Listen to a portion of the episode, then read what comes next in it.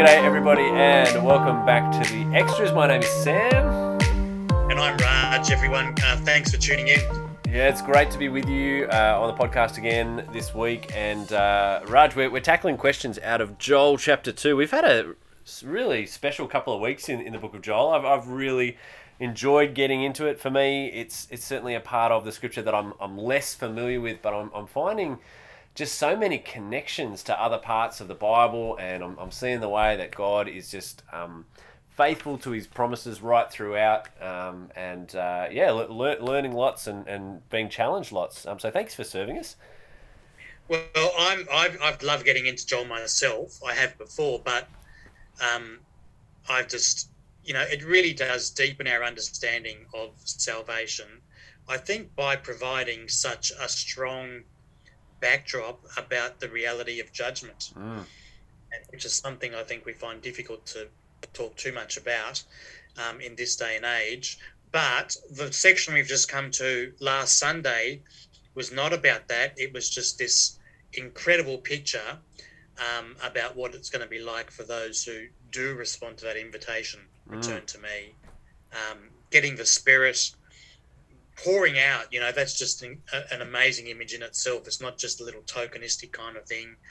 Um, and the implica- the cosmic implications of that, and and it, it just teases out a number of different different things. The, the image of the sun being turned to darkness with just takes us straight to the cross of Jesus. Mm. Um, and I think it's in, it's incredibly special that these are the words that the apostle Peter picks up on uh, on the day of Pentecost on the temple steps. So mm. after all that they've just realised the special time it is, that's where Peter goes.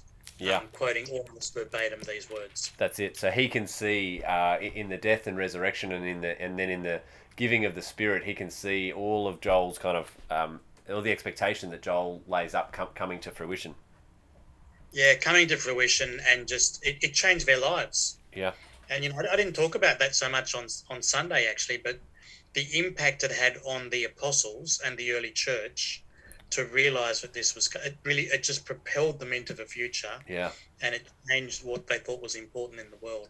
100% um, yeah, mate, that's really helpful summary um, just to, to get us in. And this is a really rich um, section. And to that end, there's lots of rich questions to, to tackle today. So we, we might dive in. Um, if you're listening along, it might be really good to have your Bible there. Um, we always just want to keep making sure that as we as we um, answer questions that we're doing so by searching the scriptures and, and seeing what does the bible actually say so please as you're listening if you can you might be out on your walk and that's okay good on you enjoy the fresh air uh, through your mask but uh, if you're at home and you've got a chance to have a bible handy that'll be that'll be really good um, so let's dive in raj um, the first question here is just a, a kind of more general question about the spirit because it is the spirit that um, god promises to pour out here particularly in, in verse 28 um, and uh, someone's just texted and said, "Look, why should I actually care about getting the spirit? Why is that such a big deal?" Yeah, thank you. Um,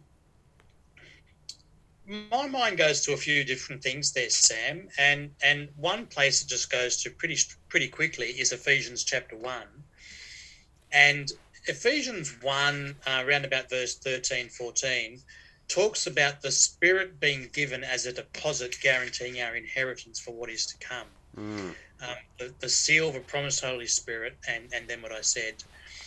And and so in no small part, you know, for to, to have the Spirit of God now, um, it, it's kind of like a foretaste of what is to come. Mm. And life with the Spirit, it transforms us. Galatians 5 talks about this, transforms us from being people controlled by the sinful nature to now being people who have the significant influence of the Spirit working within us mm. uh, to be restored to be the people we were created to be. Mm. So that then pushes my mind into thinking about what a privilege it is to be able to be called sons and daughters of God. Mm. Um, and having the spirit is is really something that happens in association with that. Yep. Um, which then makes us long for the last day. Mm. Yeah, that, that's really yeah. helpful. Um, the other thing that I was thinking about, Raj, as we were just as I was looking at these questions, was um, I, I think one of the like in the context of Joel, the, the first two chapters have been all about Israel and their failure to obey God and kind of carry out His commandments, and, and therefore they found themselves under His judgment of, the, of this locust plague. Um, and, and, you know, the, the Old Testament expectation, particularly in like a place like Ezekiel 36, is that um, God promises this time where actually Israel and God's people will be changed from the inside out so that they'll actually be able to, you know, from that point onward, actually joyfully and happily do what God calls, uh, what God commands. And so I, I wonder if part of what's so good, as well as what you were saying about, you know, being confirmed, you know, with this deposit and, and knowing that we are the children of God, there's also a transformative effect, I think, going on um, yep. that now I can actually um, obey God. And without the Spirit of God, I, I can't do what God calls me to do. Yeah. And, and you mentioned Ezekiel 36 and you know, often that section, particularly chapter 37 of Ezekiel, it's talked about as the valley of dry bones mm. because the image given to us is um, these dry bones that were dead being revived by the Spirit of God. Yeah, that's exactly right. So, so huge thing. So huge. we don't. Um, we, we don't want to at any point underplay the significance of the fact that we, we can now have the Spirit. That is just a, a, a wonderful gift from God.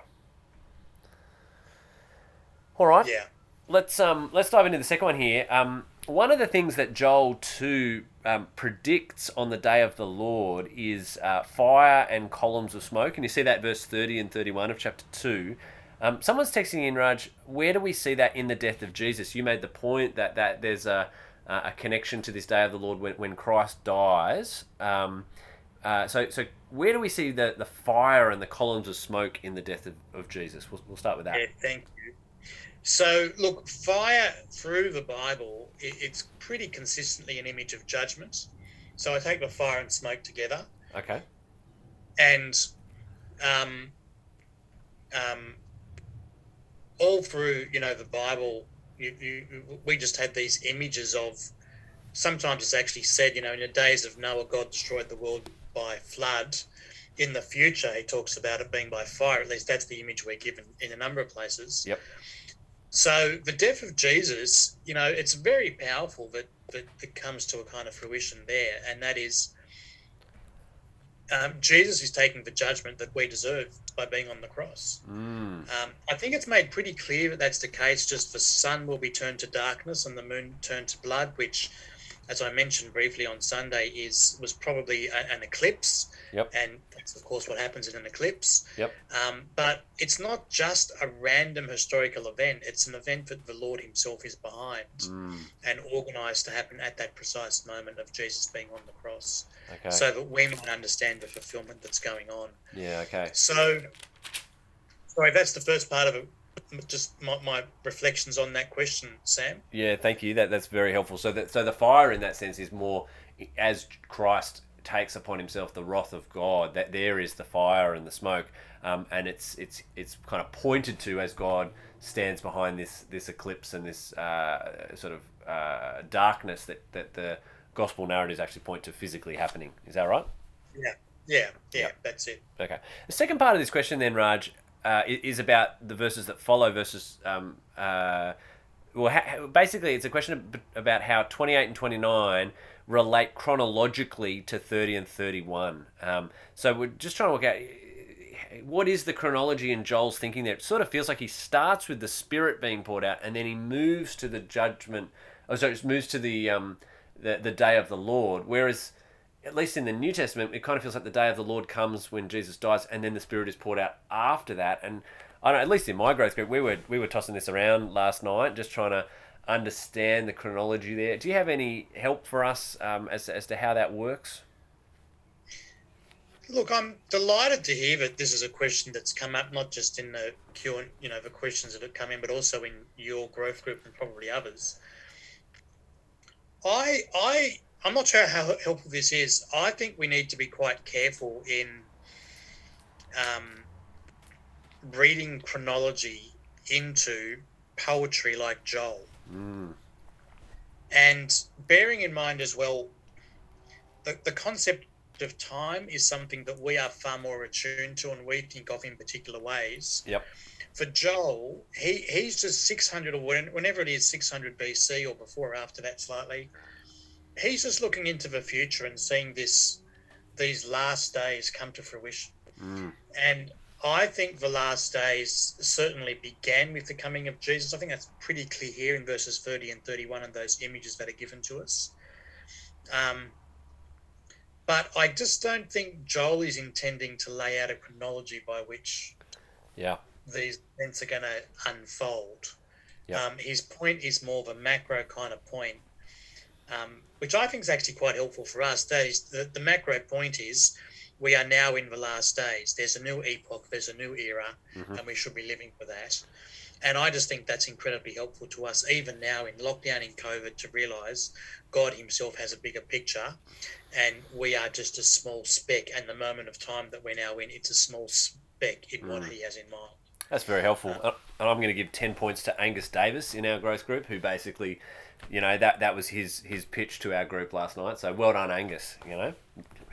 Well, look, maybe he talked to me. No, he didn't talk to me this morning. But did you want to expand on that at all, Sam? You, it sounds like you guys last night talked more about these issues. Yeah, no, uh, not not particularly. Um, we, we were sort of yeah working at th- that angle of poetry, and, and also just making the point that um, Joel doesn't actually specify a, chron- a chronology there. He just sort of sees these things as coming in the future, um, and uh, and then as it's as you come to the New Testament that you see the way that they play out, both with the death of Jesus and then with Pentecost to follow. So, uh, Yeah. but I think you've helpfully picked that up for us.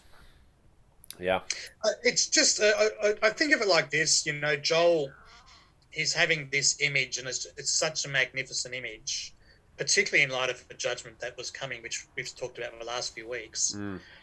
And so now he's just overwhelmed with different aspects of what's in store. Yeah. Yep. you know the spirit's coming judgment is coming on jesus um, um, and everyone who calls on the name of the lord will be saved verse 32 like it, it's like a collage he's building up um, and and he's more struck by the picture that is being painted overall Mm. than by the order in which it's going to be painted up Yeah. No, very helpful. Okay. Um, now we've got a couple more questions on um, on Joel, so I might actually skip down to those first, and then we'll come back to a couple of application questions. So I'll, I'll go down to uh, number um, uh, five and six there, Raj. Uh, so uh, and, and it's a question about uh, the whole the, the whole concept around the, the promise that Joel makes that people will have dreams and see visions and then prophesy. And there's, there's a bunch of questions that have come around this. Um, and the question is firstly, what are those things talking about? What, what are they each? And should we expect in our age uh, to see to see visions, to have a dream, uh, like Joel describes, to prophesy. Sh- should I expect that stuff? If I've got the spirit, should I? Yes, should I be doing those things? So, firstly, what are they, and secondly, should I expect to have them? Yeah, so look, what what are they? In fact, there was a helpful comment that came in from Deb Mullins, who just delighted Deb actually wrote the growth group studies. And it's just helpful to throw it in here, and I thank Deb for, for taking the time to make the comment as well. And she just makes the point, just a thought about prophecy, dream dreams, see visions. My understanding is that these might be Old Testament ways of speaking of the same thing, or that all upon whom the Spirit falls are prophets. And so, and, and um, the role as Christians, like all prophets, is to declare salvation on Jesus to the world in these last days. Um, and she says some other things as well, very kind words. But, but, but just picking up on that, you know, that is certainly a very strong possibility that that um, those things in the Old Testament were, different ways of talking about pretty much the same thing. Mm. And the purpose was to declare salvation, which is the whole point we see here in Joel. Yep. And in the New Testament, the day of Pentecost, that's exactly what we see in the fulfillment of this. You know, the different people in their languages, they're hearing, uh, it's not the people are drunk, they're hearing um, the wonders of God being declared. Mm. Um, worth just acknowledging prophecy and what exactly prophecy is, is something books have been written about.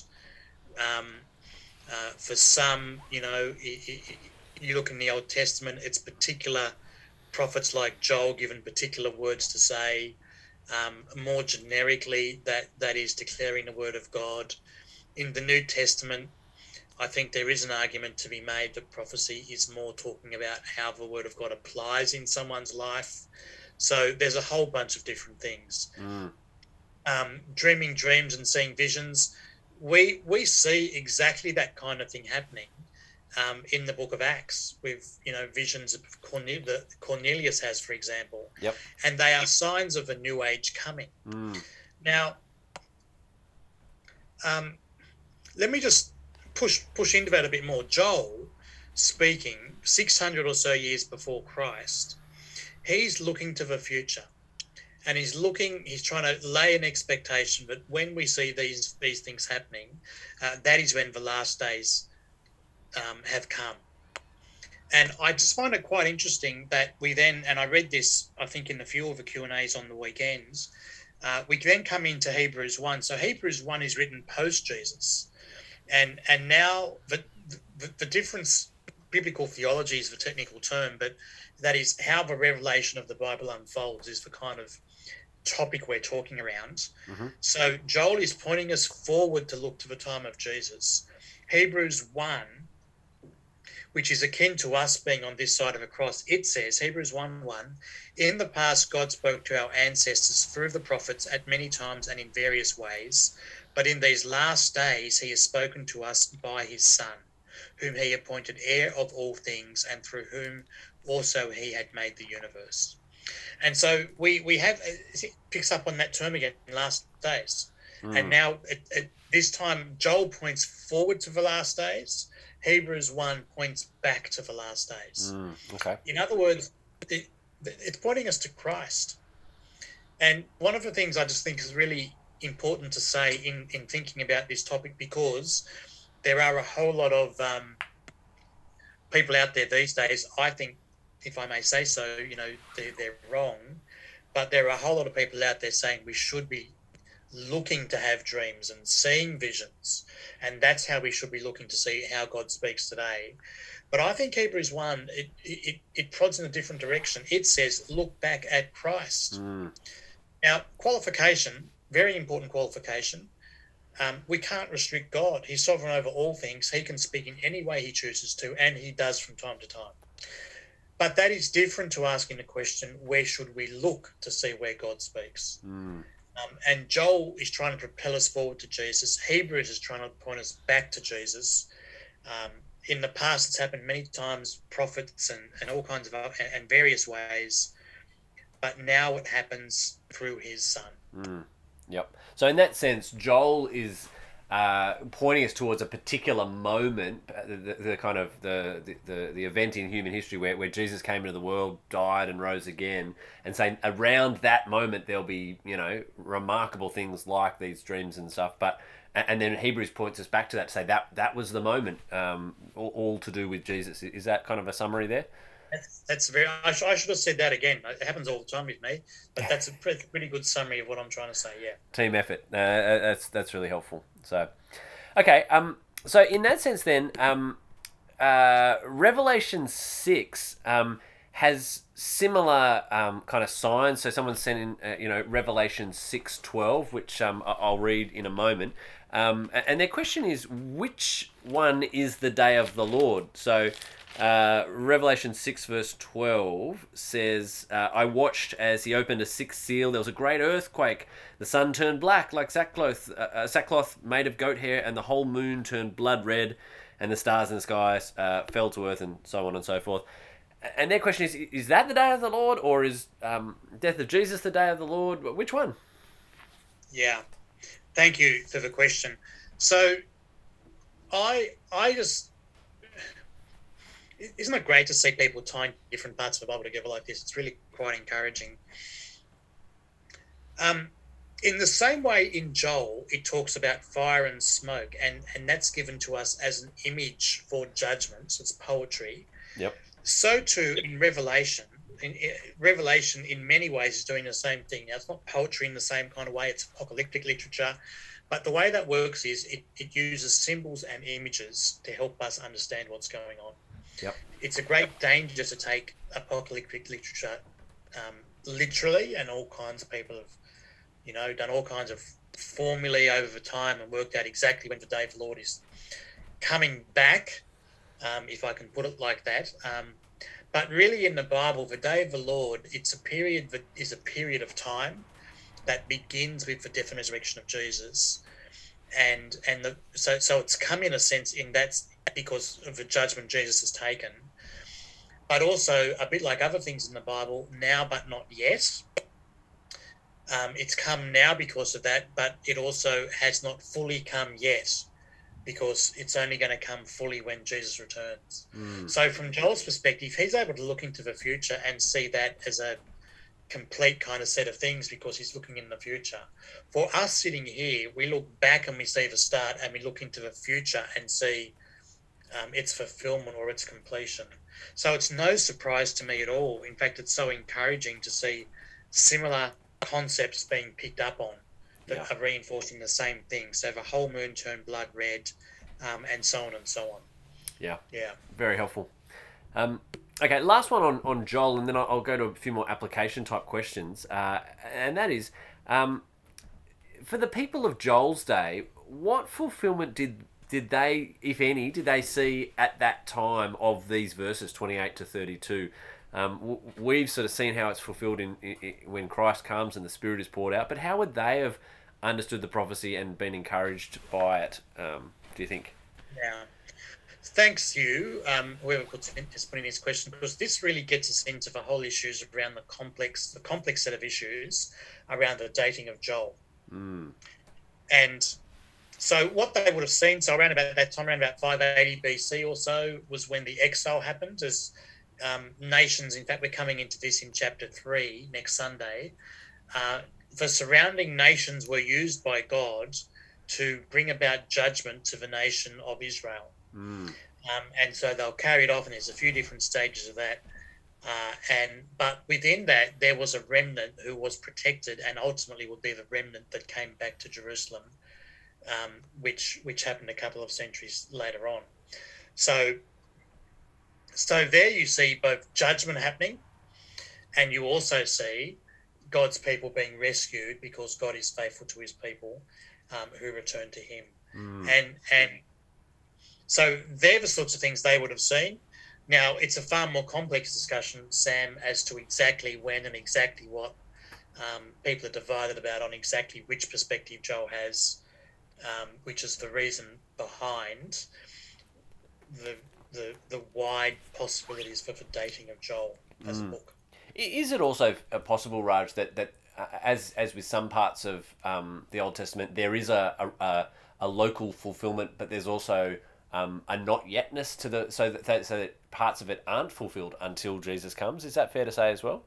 Absolutely, absolutely, and you know some of these images are very much like that. Mm, um, the New Testament um, was written in concepts and in language and ways that people could understand. Yep. Because so I'm moving to some, you know, some heavy theology here, but that's why people listen to the extras. yep. Good. We are limited.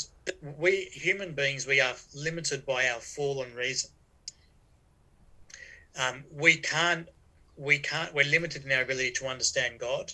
And so, in God's kindness, the way He has communicated to us is in ways in which we can understand. So, Mm. for example, we take the Old Testament Exodus, Yes. um, which I think I can take as something known to many extras listeners, Hmm. um, and just the heavy physical image about people being saved from slavery to Egypt. And that they are very real events. Um, but ultimately, the reason they're given is to help us understand the nature of us being saved from being slaves to sin Yep. to the promised land. Um, so you take the exile, the images of judgment and rescuing of the remnant we've been talking about in Joel, exactly the same thing, very real for them. But really, the reason we're given, so even taking it a step further from what you said, Sam, the Mm, reason it's in the Bible uh, is because um, uh, God's ultimate purpose is to help us understand the incredible promises that are available for us. yeah. Yeah. And so I- think there, there's in that a bit of a, a good lesson about what we call, I guess, typology, which is that you, you get a, a kind of an Old Testament reality that, that had a, a real time kind of application there and then, um, some of which then looks forward to a, a more full fulfillment um, here and now where we are on this side of the cross. Um, but there are other bits of the Old Testament, I think, that, that don't have a, a, a then and there.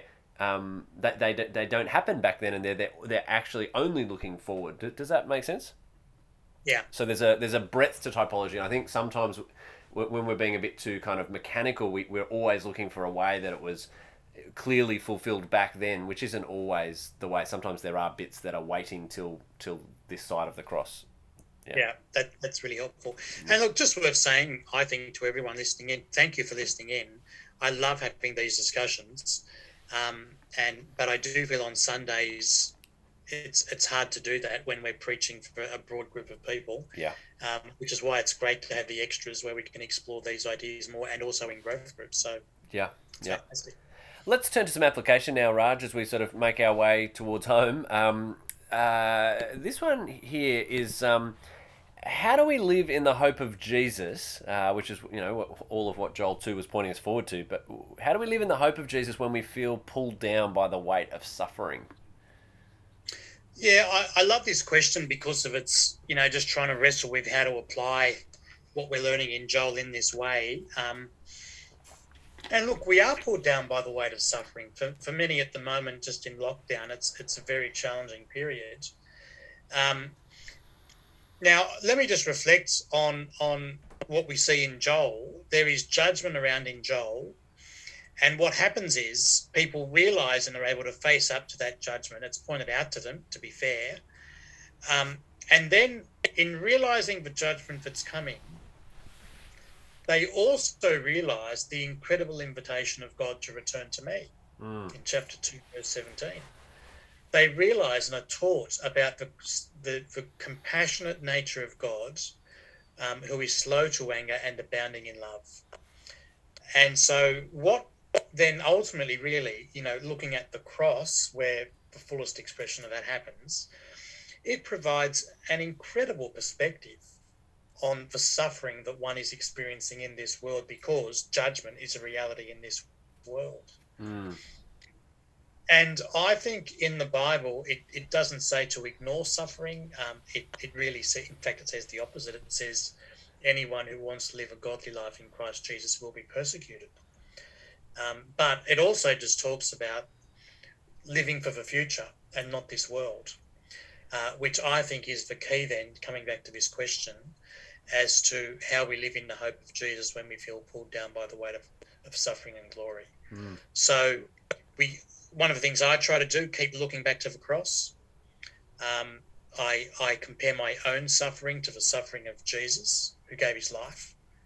So there's just something putting it in perspective. Mm. Um, I come back to language like Romans eight that all things work together for the good of those who love Him um, and together with the assurance of salvation that's there. So it propels me forward. Um, and so I just I think there's some of the keys. Mm. Um, being propelled back to the cross and then being catapulted forward to the glory that awaits. Yeah, bring it on. I'm looking forward to the glory that comes. Um, second application question is around uh, the idea of, um, I guess that that prophetic kind of speaking of the word of God that, that uh, Joel 2 kind of calls us to so that everyone can call on the name of the Lord. Um, someone's asking a question about methodology, which is uh, is our job as Christians to, to be the invitation to people as a church? Uh, or are we the beacons to bring people to the invitation? So, like, am I the one who speaks, or do I just sort of get them to where somebody else can speak to them, or yeah, what's the method? How, how do we do mission here in a way that honours Joel two? Um, love this question too, and and I love it because it, it someone and maybe lots of people trying to grapple into how this you know how this works um, and what what exactly our role is. And I did finish with a you know pretty strong um, um, landing in in just having a passion for the lost Mm. Uh, my, my word now, not the words I used on Sunday. And look, turning to the, the specifics of the question, I think I want to say it could be either or it could be something else. Yep. Um, and I think, firstly, what the Bible, I think we should have, if, if we rightly understand where this world is heading, we should have an incredible priority uh, to to see people saved. Yeah. Day of Pentecost, this passage was read, and the rest of the story of Acts is how it, was just unstoppable. The gospel going forward, people would stop at nothing, and sometimes we see people there um, being the invitation uh, to people, and other times they were the beacons to bring people so that others would then introduce them to the gospel. Mm. And and um, that that is to do with opportunity, that is to do with giftedness. Um, but for me, I if, if I had the opportunity to share with someone what it was, how this invitation worked, um, I would want to do all I could. Uh, if if pragmatically speaking, um, I wasn't in the best position relationally or I didn't have the knowledge, I would then want to introduce them to someone else who Mm. might be in a better position or who has more knowledge. Yep. Yep. Um, yeah. Yeah, I, I like the image of um, uh, uh, like Jesus calls us to be fishers of people, um, and I think there are different ways to fish. Sometimes you are the kind of um, rod and reel kind of fishing one on one with the fish and trying to bring it in all on your own. Um, other times you're kind of net fishing and you've just got your hand on part of a net with a group of others trying to trying to bring them in, and that might be something like you know you're inviting someone along to a to a you know evangelistic course like introducing God or um, or maybe even Well- you're just serving in the kitchen of introducing God uh, in order to facilitate others who've brought someone else along, but different ways of net fishing. And I think kind of both and for us, we, we want to just be Both fishers at every point. And, and look, in our context, Summerfest is a great example of net fishing. yeah, that's you know, right. lots of people doing lots of small things, and yet together as God's people Yep. at Carlingford and North Rocks, just look at what is possible. Yeah, awesome. Uh, last one, Raj, as we as we wrap it up here. Um, uh, someone's uh, put in just a, a kind of clarification question um, where you because you, made a comment um, at Night Church about uh, mental health. Um, uh, I think you, you probably made that comment across the day. Um, uh, just uh, noting that. Um, you well someone said look the impression that i got was that people with mental illnesses don't trust god enough and i don't think you intended that but just trying to look for clarification because you were talking about it in, in the context of uh, the, the the plagues going on in Joel. Um, yeah, can, can you give us some some clar- clarity Yeah. there? Yeah, sure. Look, thank you to the person who's put this in, and um, even as it's acknowledged, I, I certainly did not intend to um, suggest people with mental illnesses don't trust God enough. Um, and and just even reading the question, I I just I, I'm so aware that look without COVID, I, I'm aware of lots of people that have mental health issues. With COVID, I know it's been exacerbated. I know it can be really hard to get in and get help and so on at the moment. Um, and so I just I just want to say to people who are struggling either because of COVID or even before COVID, um, I really really feel for the struggles that you're having. I have known many over the years who have, um, um, and and you know in, in this world, you can't say because you have a mental health struggle that that is because of sin that you have been involved with. You can't say it's because you don't trust God enough. Um, it, I do I, I do have grief because over the years people have said that kind of thing and, and just been a bit superficial and lacked understanding and empathy about um, about the struggle and I guess the solution. I think it's very complex. Um, and and I feel for many who are involved. In fact, if you're having if you're having those issues, I just want to encourage you to go and talk to a GP or talk to a mental health professional uh, who is in a position to help. And I often, you know, encourage people in that direction. Um, it, it hasn't happened because you don't trust God enough. Uh, it may be the case that you don't trust God enough, but but that may or may not be linked to a mental health struggle or any other struggle, uh, for that matter, or another aspect of sin. And I just want to encourage people that um, sin is in this world, and that is the reason Joel teaches us. That's the reason that, uh, the, in as much as we can understand the core of the sin in Joel, it's because people haven't magnified the name of God, and the manifestations of that take all kinds of expression. Mm. And and um, some of those we think of as more extreme, others we think of in diff- in other ways. Uh, but that is the underlying problem by which judgment is coming, um, both for the people of Joel's time and also for us. And and um, there are a whole lot of reasons that suffering is in this world, and I included in that mental health. Um, and that may be connected with someone's individual sin, but it may not. Many mm. times it's not.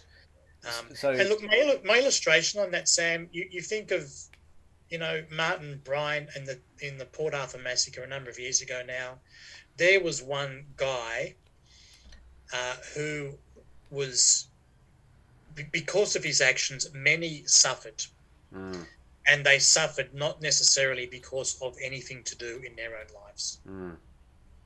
Um, and so, be it mental health or a number of other things. Yeah. That's reality of living in this world. Yeah, and so is it is it fair then to say that sort of the point you were making was was less that your own struggles with any kind of sin or suffering or anything like that are, are um, are kind of pointers like sorry not sin just your own experience with suffering is a personal kind of you know link between your own sin and a and a kind of call to come back to God. I, I don't think you were saying that.